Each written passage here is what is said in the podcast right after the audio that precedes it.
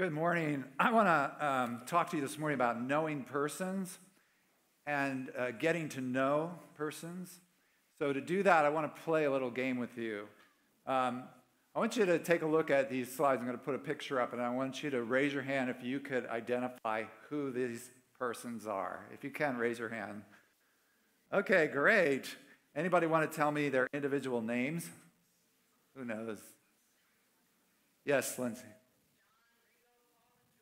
Thank you. All right. So, yes, we recognize these persons. We say, okay, we know these people, right? We know these persons. This is, a, this is the, the people who are responsible for all this great music in the nineteen sixties, nineteen seventies. These people who um, were so innovative. Every album, you know, they actually stopped touring at a certain point very early, and all they did was produce albums. But the albums that came out were just so groundbreaking. Each one had this kind of Uh, way in which it pushed the envelope, very uh, influential, uh, great genius, right? Okay, I want you to tell me, who can raise their hand and tell me who this person is? You're not sure? Nobody. Okay, isn't that interesting? Well, this is a person that you should know if you're really into the Beatles. His name is George Martin. And this was the man who produced every one of those Beatles albums, except, I think, Let It Be. And when you actually get into it, if you actually stepped into the, the Beatles family, the world of the Beatles, you would find that this was the man who was responsible for so much of the innovation on those albums. He was the man who did all the horn arrangements. He's the one who did all of the strings arrangements. He was, he basically invented the eight-track recording machine in order to do Sergeant Pepper's Lonely Hearts Club Band. He was the one who scored all of the Yellow Submarine. This is a man who is really in the studio actually making this happen. You don't even know him. And yet this was a man responsible for all this innovation. You know, they would do interviews with George Martin. Sometimes he was involved. And they'd be like, oh, the Beatles are so creative. And not to take away from John and Paul and their songwriting, right? But the Beatles are so, they're such innovators, such genius. And he would smile, you know. And um, he, you could tell he wasn't really offended that he wasn't getting credit. But wouldn't it be better, if you really want to know the Beatles, if you really want to know someone, wouldn't it be better to have credit given where credit's due? Wouldn't it be better to know that this was a genius that was also involved? Eventually got to be called at one point the fifth Beatle because of the influence he had on these groundbreaking records, right? So you can actually do this with a number of different uh, scenarios. You think that you know someone, like you probably know this person. You're like, oh, I know George Lucas, but you probably don't know Irvin Gershner, Um, also actually crucial in forming the Star Wars saga, the director of the second film, very important. And you can go through a lot of phenomena. You say, ah, who gets the credit for this? Um, and you can think of a person you would give the credit to, but really when you get into it, when you step into the world, you step into the group and get to know the persons, uh, you find that actually uh, you're surprised by that. And I wanted to, I wanted us to think about that this way.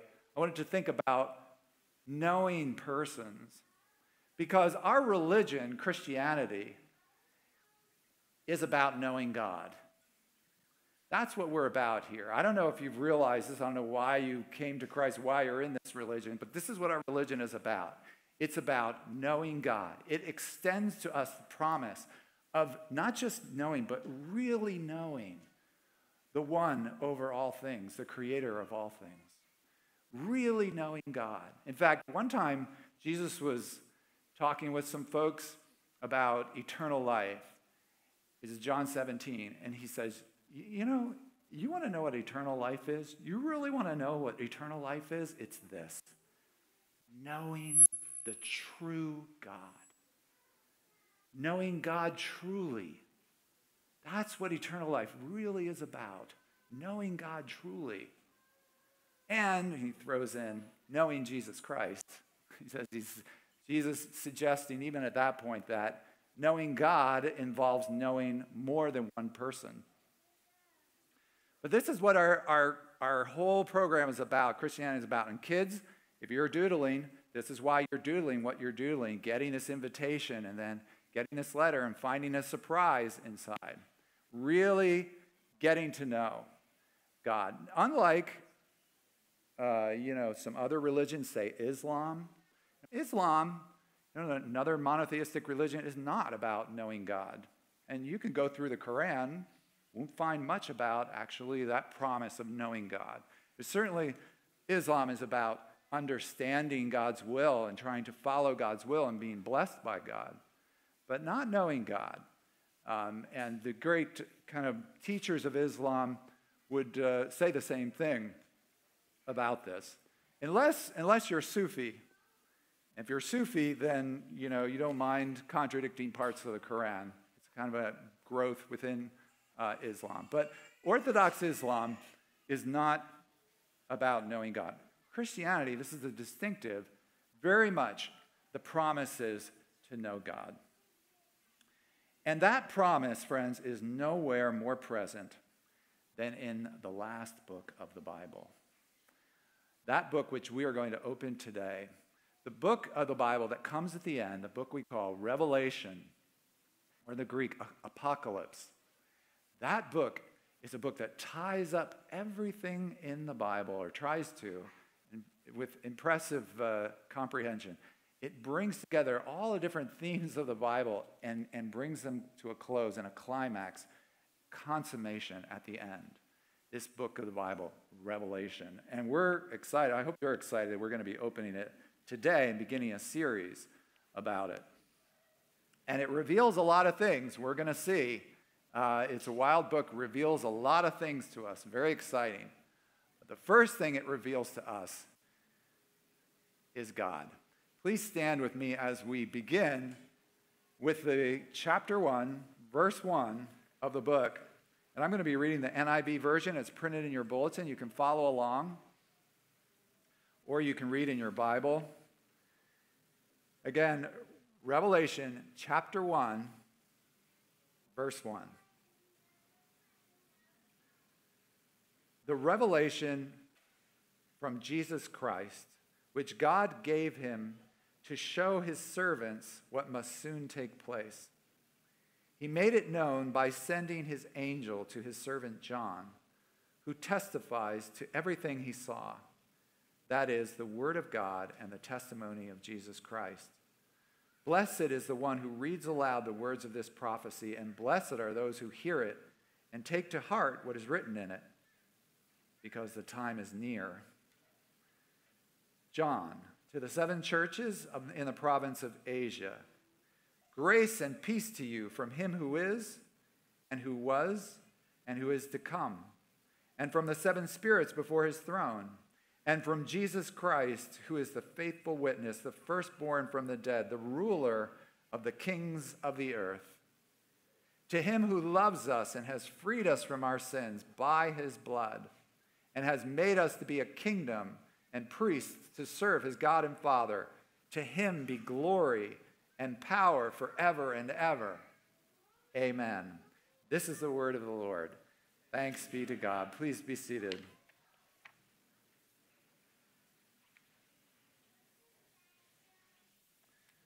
Okay, we're going to get God here. And actually, we get God in the greeting.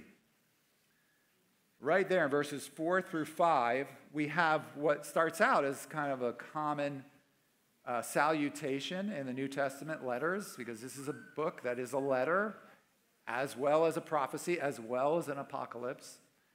And in this greeting, we have something that we might recognize, grace and peace coming. But grace and peace are coming from this entity. And in always, always in these letters, the grace and peace is coming from God.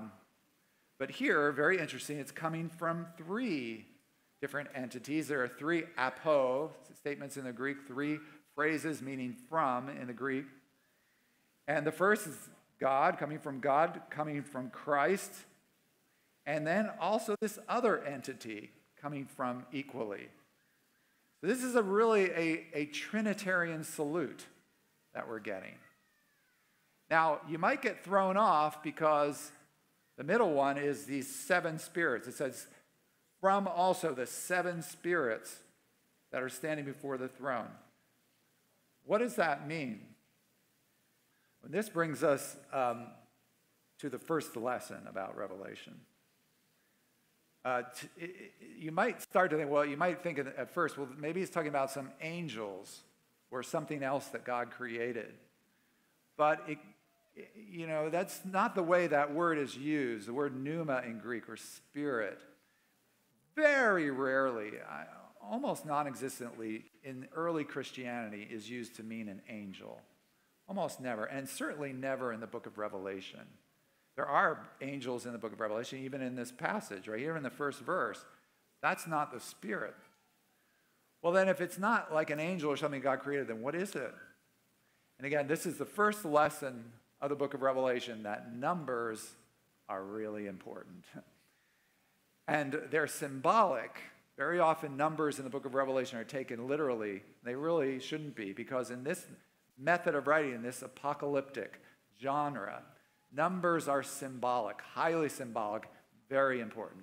And there is no number that is more important in the book of Revelation than the number seven. And that is a is symbol for something that means the fullness. Seven symbolizes completeness, being filled up with something. So you might even better think of this as sevenfold. So for example, in Revelation four, it talks about these seven spirits. This title comes up again, the seven spirits. And in the seven spirits, all of a sudden, there are seven fires from a lamp. And so you can think of it, it's like we were reading, reading about Pentecost. There are these different tongues of fire, but really one fire, one spirit, right? And so here, seven fires, seven tongues of fire, really one fire, right? One spirit is what we're talking about. And so if you uh, are drawing this, children, this is why you're drawing the lampstand with seven fires that actually become one fire. You can see this especially clearly in the Old Testament parallels. Because again, the book of Revelation is tying up everything in the Bible, and as I said, it's impressively comprehensive, taking all the different themes of the Bible, bringing them together in consummation in one. And in the book of Isaiah, for example, Isaiah chapter eleven, God is speaking about his spirit. And he says, you know, this is, my spirit is the spirit of wisdom, and the spirit of might, and the spirit of knowledge. And actually in the Septuagint version of this verse, there are seven virtues that are listed, very interestingly. Seven virtues. The spirit of these different things, really it's one spirit, right? But of spirit of seven virtues. It's the sevenfold spirit they're talking about. Or you go back to Zechariah, the book of Zechariah. Again, a big source book for the book of Revelation. A lot of uh, some very key important images from the book of Revelation actually begin our first scene in the book of Zechariah. You can read in Zechariah four how, again, God is speaking about his spirit, talking about the Holy Spirit. And again, it's described as seven fires of a lampstand, which are also the seven eyes of God. So we're not really talking about seven as seven different things. One thing, but sevenfold, the fullness of God's looking at the earth and seeing all that's going on. And in the book of Revelation, the seven fires, the fullness of God's spirit working for the churches. So I want to take a few minutes just to make sure we can grasp that this morning, that when this title comes up in the book, just so you can kind of register with that and think of this this way. Like in Revelation three, for example, it's said that Jesus has, again, this seven, seven spirits. He has them. And then all of a sudden the spirits become Jesus Christ's seven, seven eyes. Again, the fullness of God looking at the world. And then they become the seven horns.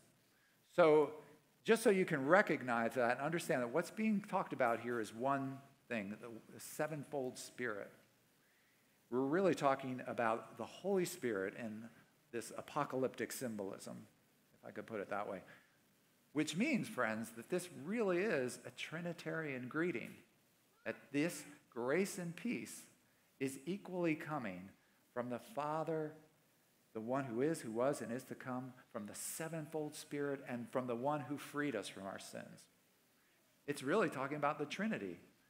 And that, friends, if we want to know God, is something we need to press into and know. Because this is what the book promises to us, that the book will reveal to us God as, maybe not as we want him to be, maybe not as we feel like, this makes us uncomfortable. It's like, why, don't mess me up. I'm trying to, trying to think about God and, and understand who God is. Why are you talking to me that he's one God but three persons? It kind of confuses us, and we don't want to mess up the picture.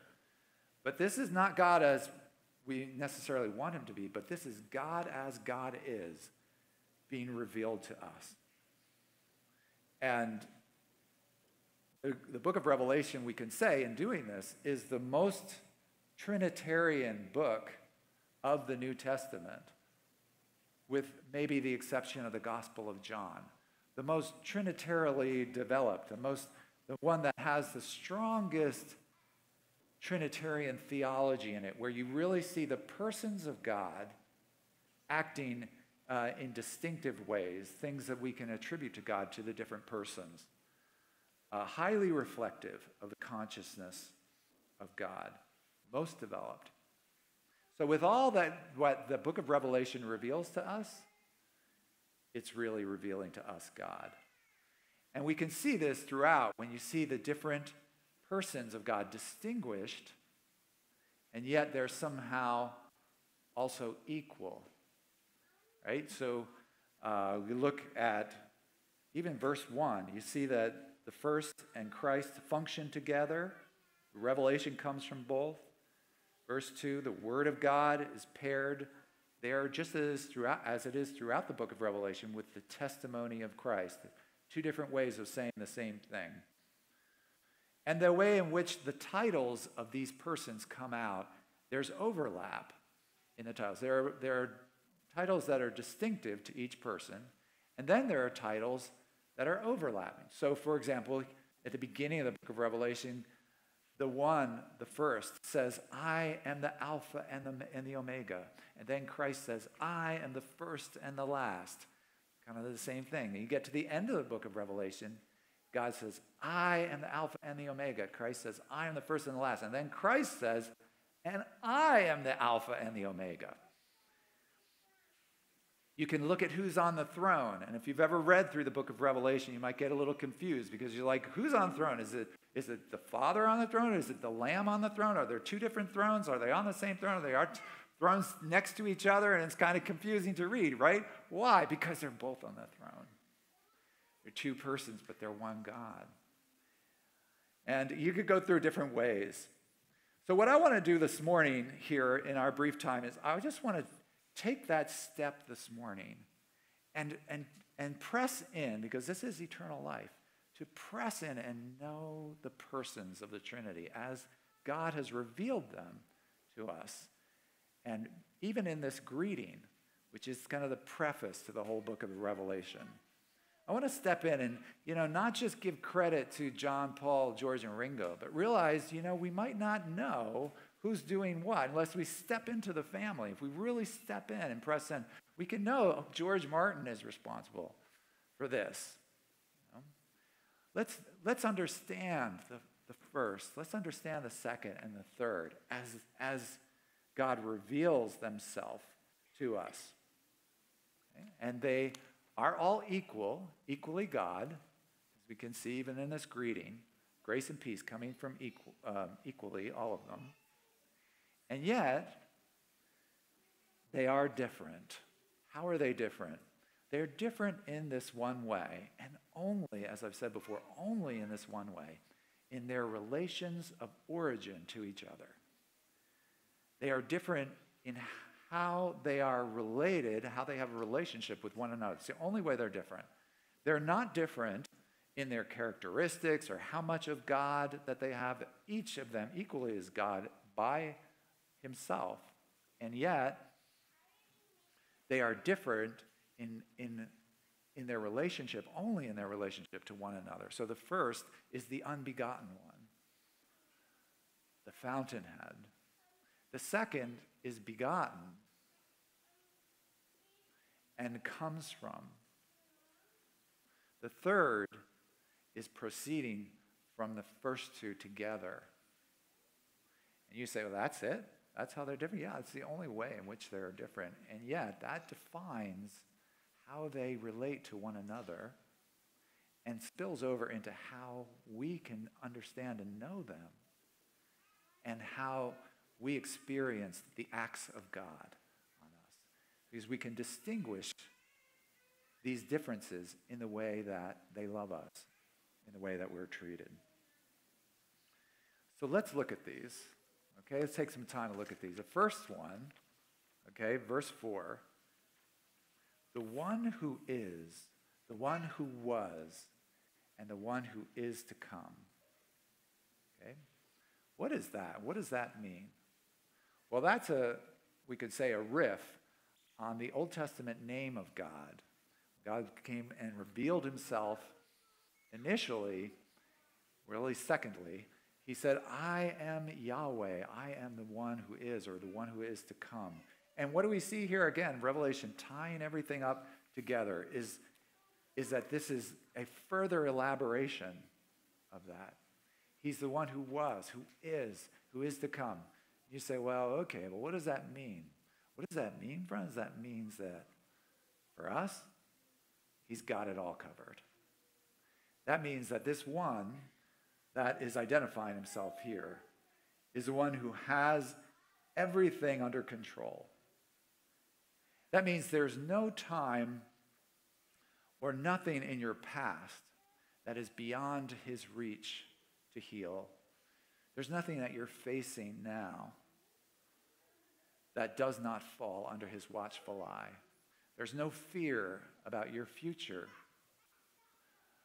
which he has not provided for already. He's got it all covered from beginning to end. He's got the plan.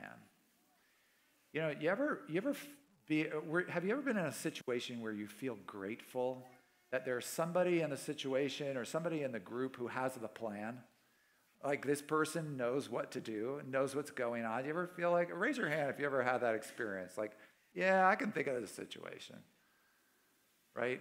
When you have that feeling, you're getting a little taste of the one who is and who was and is to come, the one who always has a plan for the whole universe, for everything that happens.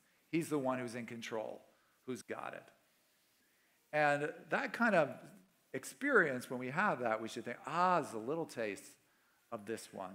I had that experience recently um, when I was sitting in what, what used to be called a session meeting. Now, I know that some of you are kind of new to Presbyterianism. You come in here like, what is all this terminology? It's strange terminology. What's a session? I don't know what that means. It's just the word that, that they use to refer to the, the governing board of elders in this church. And uh, I say you don't really have to learn that word anymore because we have a new word uh, for it at Ironworks. And that comes from this, uh, this woman, Sabrina, who works in our office. And Sabrina has etched herself Um, her influence on Ironworks Church by coming up with a new name for the board that governs Ironworks Church. She said, oh, aren't we talking about the ironing board?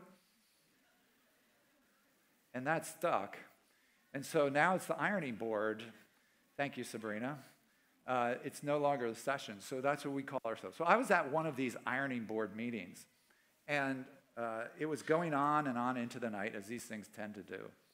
What I was noticing is that every issue that came up, all these different issues that came up, uh, pa Darren Pesnell, a senior pastor here, he had an answer for what we needed to do. Like, they, these are all sorts of different issues. Some were administrative issues. Some were technological issues, like something with a computer system. Some were, of course, pastoral issues that we were addressing. And everyone that came up, Darren was like, well, this is how we deal with that, and this is probably what we should do that. And there was discussion, and the elders were making a decision, but he was saying, and this is how we've handled that in the past. Every single issue. I remember I was sitting there thinking, boy, I am so glad he's in the room. You know? I am so glad that he's here uh, to be able to handle each of these issues. He always had a plan. That was a little taste. That was a little taste of the one who is and was and is to come. you have this little taste when you're daddies, right? Those of us who are daddies know that, you know, when our kids are young, we're ostensibly where the buck stops, right? And we're like, okay, well, daddy has the answer. Let's go ask daddy, right? And you can go ask daddy this, you can go ask daddy that. And daddy is the one with all the answers, right? Yeah. Then we grow, then they grow up, right? And they realize we don't have all the answers. But for that one brief shining moment, there's springtime, called the one who is, the one who was, and the one who is to come. That God giving us his fallible uh, husbands and fathers, he uses that, that little taste of this experience. That's what we're talking about. This is the one that we're talking about. And so kids, this is why you're drawing the picture now. You should be drawing of, of gathering around daddy, getting the answer from daddy, right? This is our great God. He is the one who precedes all things. He is the one who brings all things to fulfillment. And he's the one who's currently no, whose purpose no one, no one can frustrate. That's our great God. Verse four, know him, know him. We go on to a second one, right? The sevenfold spirit before the throne. And, you know, Revelation nineteen says that the testimony of Jesus is the spirit of prophecy. That is, in our world, this one is the one who bears testimony, who bears witness to the truth of the first two. And that's why he's standing, his representative is standing there before the throne. His dominant concern is for truth. And he's saying what is true about God being in their company. Have you ever been around someone uh, who always has the right thing to say? Ever been around someone where you're like, wow, this person always seems to have the right word for this, for this meeting this particular need. It's kind of like an apple of gold in a setting of silver. You ever, you ever have that experience? When you do, that's the experience of this one. This one who has the right things to say, who, who brings forth the right testimony, has the right words to meet the need. That is the sevenfold spirit. He's the blazing lamp fire. He lights up God. You could put it that way. He lights up the glory of his work. Have you come to know God?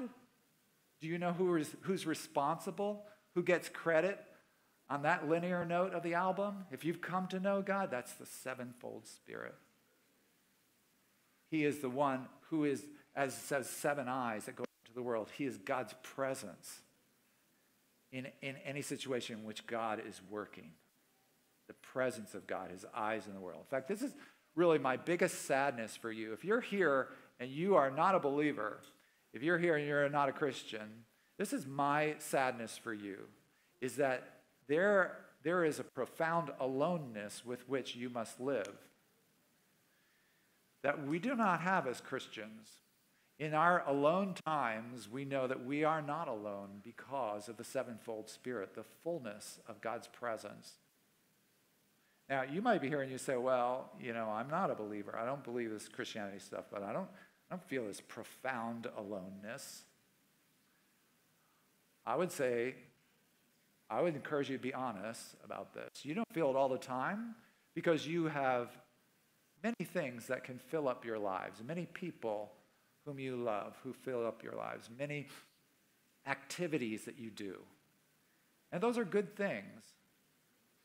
But what happens when those things actually are removed?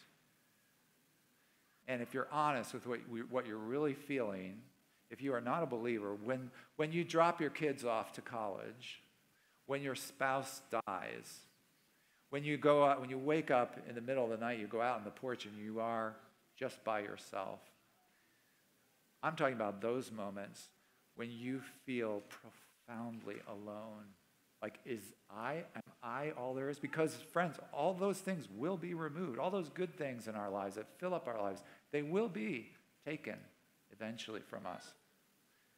And at those moments, do you feel, do you understand that there is one with you? Or do you, do you feel, then, this profound aloneness? This is my sadness for you and my hope. That's why that you may meet this one through the sevenfold Spirit.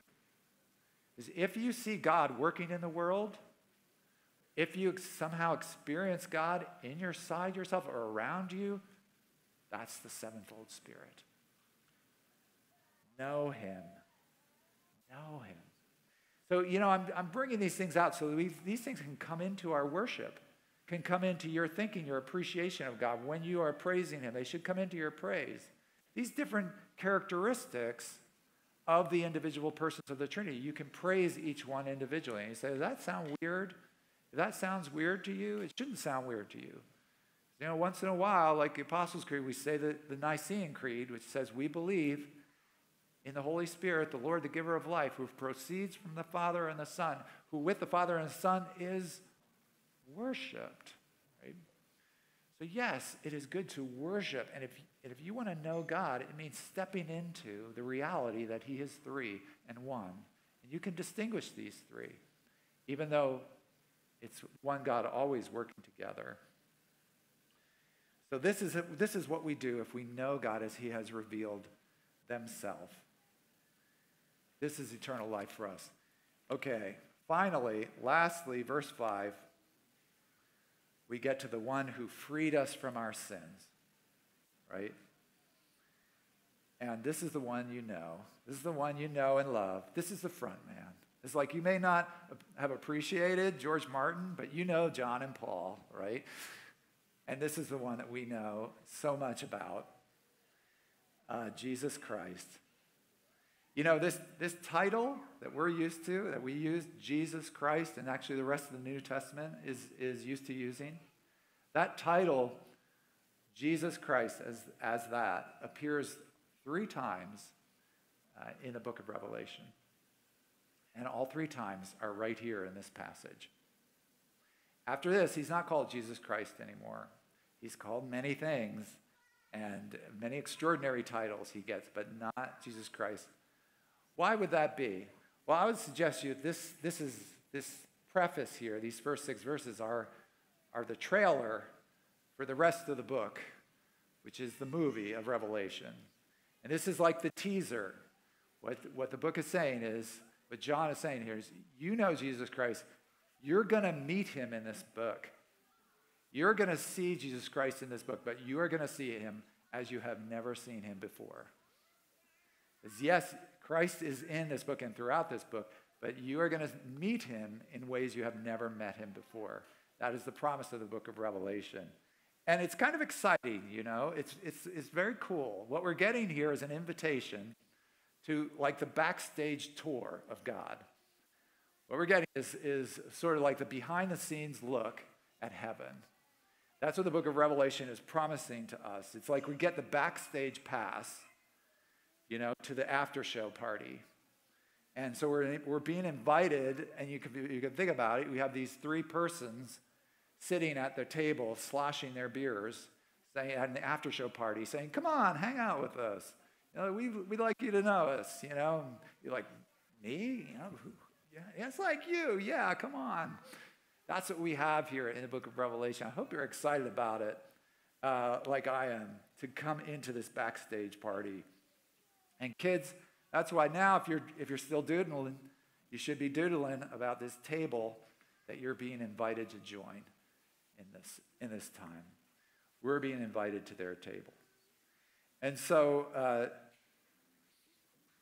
to briefly introduce Jesus Christ to us, this one who freed us from our sins, Uh, again, we start with the relation. He is the one who is of the first. Only difference. And so that comes out in him being the one who stepped forward to be sent for our redemption.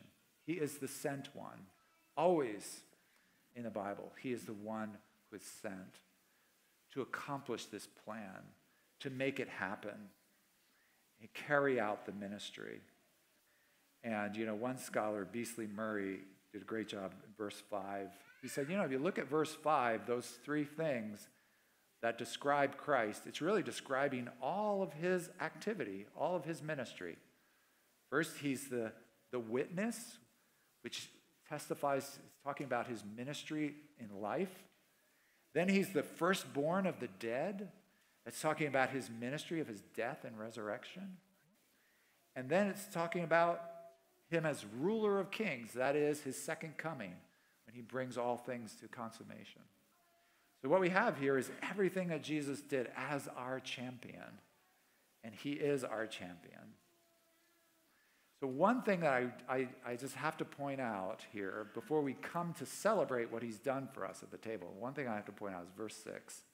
Because this is something you have to know about the Trinity. If you really want to know God, if you really want to know him, this is something you have to know, that everything that the persons of the Trinity do, they do for each other.